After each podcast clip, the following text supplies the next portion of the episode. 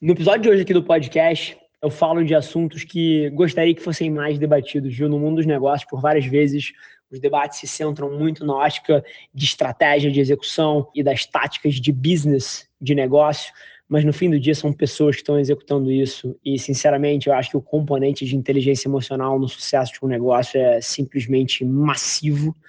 E, assim, várias das teses que eu aplico aqui na minha empresa, dentre elas, como criar lealdade entre as pessoas, como construir resiliência nas pessoas, como criar uma cultura de autorresponsabilização, são, no fim do dia, pilares que fazem do negócio o que ele é. E eu acho que nesse episódio de hoje eu trago um pouquinho dessa visão e eu espero que você aproveite. abraço, gente. Esse é o Nas Trincheiras você não pode deixar, tipo, ah, quando eu tô trabalhando eu não olho as minhas redes sociais, eu não olho o WhatsApp, quando eu tô em casa eu não olho o e-mail do trabalho, eu acredito que isso tudo é baboseiro. Todo mundo precisa ser conectado dentro de um ser humano único, né? E é isso que as pessoas não enxergam. A galera tenta pensar, caramba, como é que eu atinjo o máximo de pessoas possível? Beleza.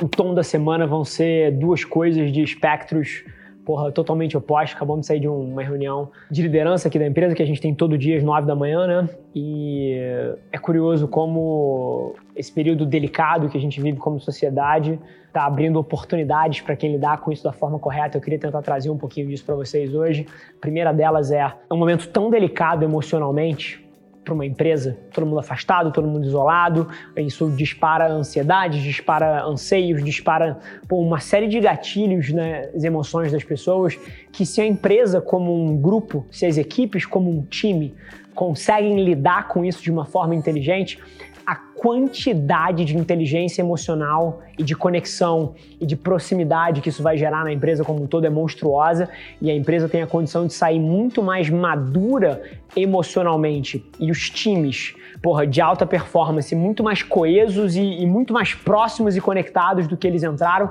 que isso é uma oportunidade tremenda para qualquer empresa. Eu enxergo isso na nossa empresa aqui mas isso serve para qualquer outra companhia ou para qualquer outra equipe que está passando por um momento emocional delicado, né? Se você lida muito bem com ele, você sai muito mais maduro no topo. Então essa é a primeira oportunidade que a gente está vendo.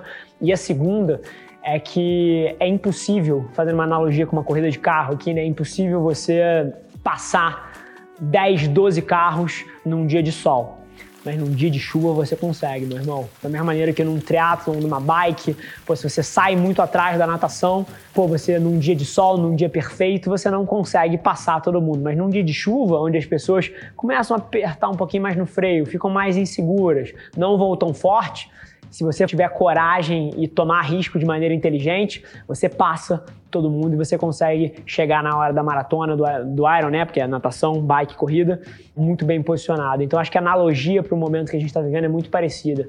Quem conseguir ser corajoso no momento onde todo mundo tem medo, tem condição de tirar frutos excelentes do momento que a gente vive como economia, do momento que o ambiente de negócio está totalmente avesso a risco e as pessoas estão se acovardando frente ao que está acontecendo. E por várias vezes isso faz sentido. Mas na hora que você entra nesse mindset só pessimista, só negativo, só de controlar dano, você está fechando o seu olho para as oportunidades que estão na mesa. Então, uma das coisas que eu estou provocando muita gente a pensar, e a gente está num momento muito bom, talvez seja fácil falar isso, mas isso serve para todo mundo. A hora que você consegue ser corajoso, onde todo mundo tem medo, e o oposto também é verdade, tá? A hora que você consegue dar um passo para trás e ter medo de onde está todo mundo eufórico e corajoso, esses dois espectros aí são super interessantes de você entender, e eu tenho certeza qual que a gente está jogando agora, e acho que você pode tirar valor se você entender isso também. Acho que esse é o tom da semana. Vamos nessa.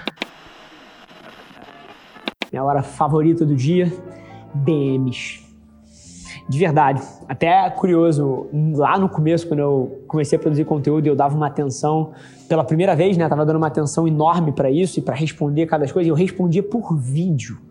Eu respondia por vídeo todo mundo. Assim, a pessoa me mandava um comentário, eu ia no inbox dela com um vídeo. Não era tipo assim, responder um DM com um vídeo. Me mandava um comentário, eu respondia o comentário e mandava um inbox agradecendo. Vários de vocês devem lembrar dessa época, hoje em dia não tem a menor, menor condição, mas é isso, cara. Eu nunca vou me acostumar. Nunca. É impossível. Eu não sei como as pessoas internalizam que isso é normal. Isso não é normal. Um ser humano que dedica 20 minutos da vida dele para te deixar uma mensagem agradecendo, cara, conectando alguma coisa. Então, basicamente, eu acredito que um, um lugar para se trabalhar, ele precisa ser um lugar onde as pessoas conseguem criar conexão entre elas, né? Então, pô, conexão é uma coisa tão importante no ambiente de trabalho, porque a partir do momento que eu me conectei com você, eu colaboro sem o pé atrás. A partir do momento que eu conectei com você, eu abro os meus problemas pessoais para você e aquela tese minha de que o, o ser humano ele é 360, né? Ele não pode ser um fora e um dentro. Você não pode evitar o celular em casa e evitar o celular aqui dentro. Você não pode deixar, tipo, ah, quando eu tô trabalhando eu não olho as minhas redes sociais, eu não olho o WhatsApp. Quando eu tô em casa eu não olho o e-mail do trabalho. Eu acredito que isso tudo é baboseira. Todo mundo precisa ser conectado dentro de um ser humano único, né? E na hora que você entende essa conexão e você consegue abrir problemas pessoais para um colega de trabalho, você acabou de ganhar um amigo e, pô, e essa conexão mais profunda, ela vai acabar movendo outras coisas que a gente vai falar adiante. Então, conexão é super importante. Além disso, confiança. Confiança é muito importante. Na hora que você confia nos outros e isso passa por várias coisas, né? Isso passa no momento que você precisa que alguém te ajude e você sabe que a pessoa vai entregar, né? Confiança parte do princípio de, cara, quando você entrega alguma coisa para alguém, você não tem dúvida que ela vai fazer o que precisa ser feito, né? A confiança passa no momento quando você pede para alguém guardar um sigilo, você sabe que a pessoa não vai te expor ou não vai usar. Isso é confiança e isso é talvez seja uma evolução da conexão, né? Mas é, é um outro asset que eu acho que é absolutamente fundamental você poder confiar em quem está perto de você.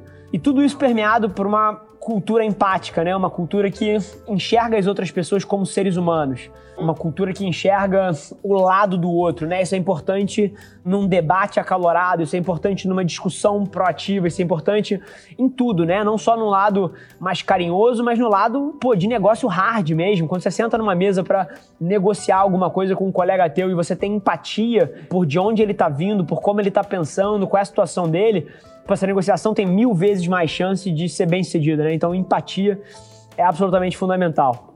Essas três partes somadas é o que eu chamei de uma cultura de amor. É uma parte muito ligada à conexão, confiança e empatia, né? E a segunda parte é uma outra etapa dessa equação, né? Que é lealdade, resiliência e autorresponsabilização, e eu chamei isso de cultura de resultado. Então, por que lealdade, né? E é curioso como as coisas se conectam. Quando você tem confiança, quando você tem conexão e quando você tem empatia, muito provavelmente você cria lealdade, né? Você pensa, você tem conexão, você tem confiança, você tem empatia com a sua mãe, com o seu melhor amigo. E, pô, e você é leal a ele, né? E por que, que lealdade é importante na ponta do resultado? Né? Lealdade não tá na parte de cultura do amor, tá na parte de resultado. Porque lealdade, quando as pessoas são leais a uma missão, a um propósito, a uma empresa, elas vão permanecer ali durante mais tempo.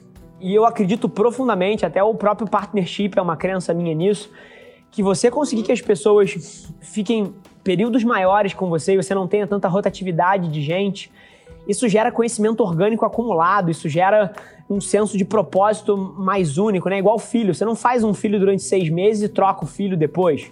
E quão importante é você ter aquele mesmo filho durante 15 anos para você criar carinho por ele, criar amor por ele e ter um senso de pertencimento muito grande naquela família, né? Então, assim, eu acredito que lealdade é um pilar forte de cultura de resultado. E as pessoas serem leais à empresa vai fazer com que elas fiquem mais tempo. E rotatividade é um dos principais perigos de uma cultura de gente e gestão, né? E quando as pessoas são leais, elas acabam sendo mais resilientes. Você não troca os seus pais, né? Você passa pelos momentos difíceis. Você, por várias vezes, até você não troca o seu melhor amigo. Você tem um problema, você aguenta aquele problema do lado dele e você é resiliente, você demonstra garra frente a essa adversidade, né? E isso é super importante para uma empresa passar por momentos difíceis, passar por momentos ótimos, mas que apresentam muitos desafios. Então, assim, resiliência é absolutamente fundamental para a cultura de resultado, né? E uma terceira parte a parte de autorresponsabilização é fundamental, assim. Qualquer empresa que tem pessoas que na hora que tem um problema falam: "Ah, mas o cliente, ah, mas eu não tinha o recurso, ah, mas eu não tinha tempo". Cara, isso não é falta de recurso externo. Isso é falta de recurso interno. Porque o motivo que você não tem tempo é porque você não está priorizando as coisas certas. O motivo que você disse que não tinha recurso é porque você não conseguiu provar para as pessoas que trabalham com você que aquele recurso era importante. Então, a resposta era sua de conseguir o recurso. E, cara, não tem a culpa do cliente, tem a forma como você conduziu esse relacionamento. E esse nível de autorresponsabilização, ele, ele é num nível individual, mas ele é num nível coletivo também, porque mesmo que não fosse a sua tarefa conduzir o relacionamento com o cliente, o atendimento é da sua empresa, o atendimento é da sua equipe. E logo, a culpa é nossa. E, e a obrigação de contribuir transversalmente da, na empresa, que é sair da sua caixinha e ajudar a caixa do lado, é sua sim. Então esse senso de autorresponsabilização é absolutamente fundamental para a cultura de resultado. Essas três coisas, a lealdade, a resiliência, a autorresponsabilização, é o que, na minha visão, movem o ponteiro de negócio, que no fim do dia é o que determina o quão longe a gente vai, o quão bem a gente faz as coisas e quão foda a gente é como empresa, que é o que garante crescimento de carreira, é o que garante mais oportunidades, é o que garante a gente como a referência de mercado que a gente vai ser nos próximos anos. Esse foi mais um episódio da nossa experiência em áudio. E como eu já falei, eu adoraria saber que você está gostando do que a gente está compartilhando por aqui. Então não esquece, se você está tirando valor desse conteúdo, isso significar o um mundo para mim, que você tirasse um print da sua tela, postasse no Stories me marcando e aproveita para ir na sua plataforma favorita também e deixar um rating de cinco estrelas e um comentário lá, ajudando a gente a construir essa comunidade tão vibrante que move o Brasil para frente através do empreendedorismo e que fala desse Brasil que dá certo. É um prazer ter vocês comigo e a gente se vê no próximo episódio do podcast.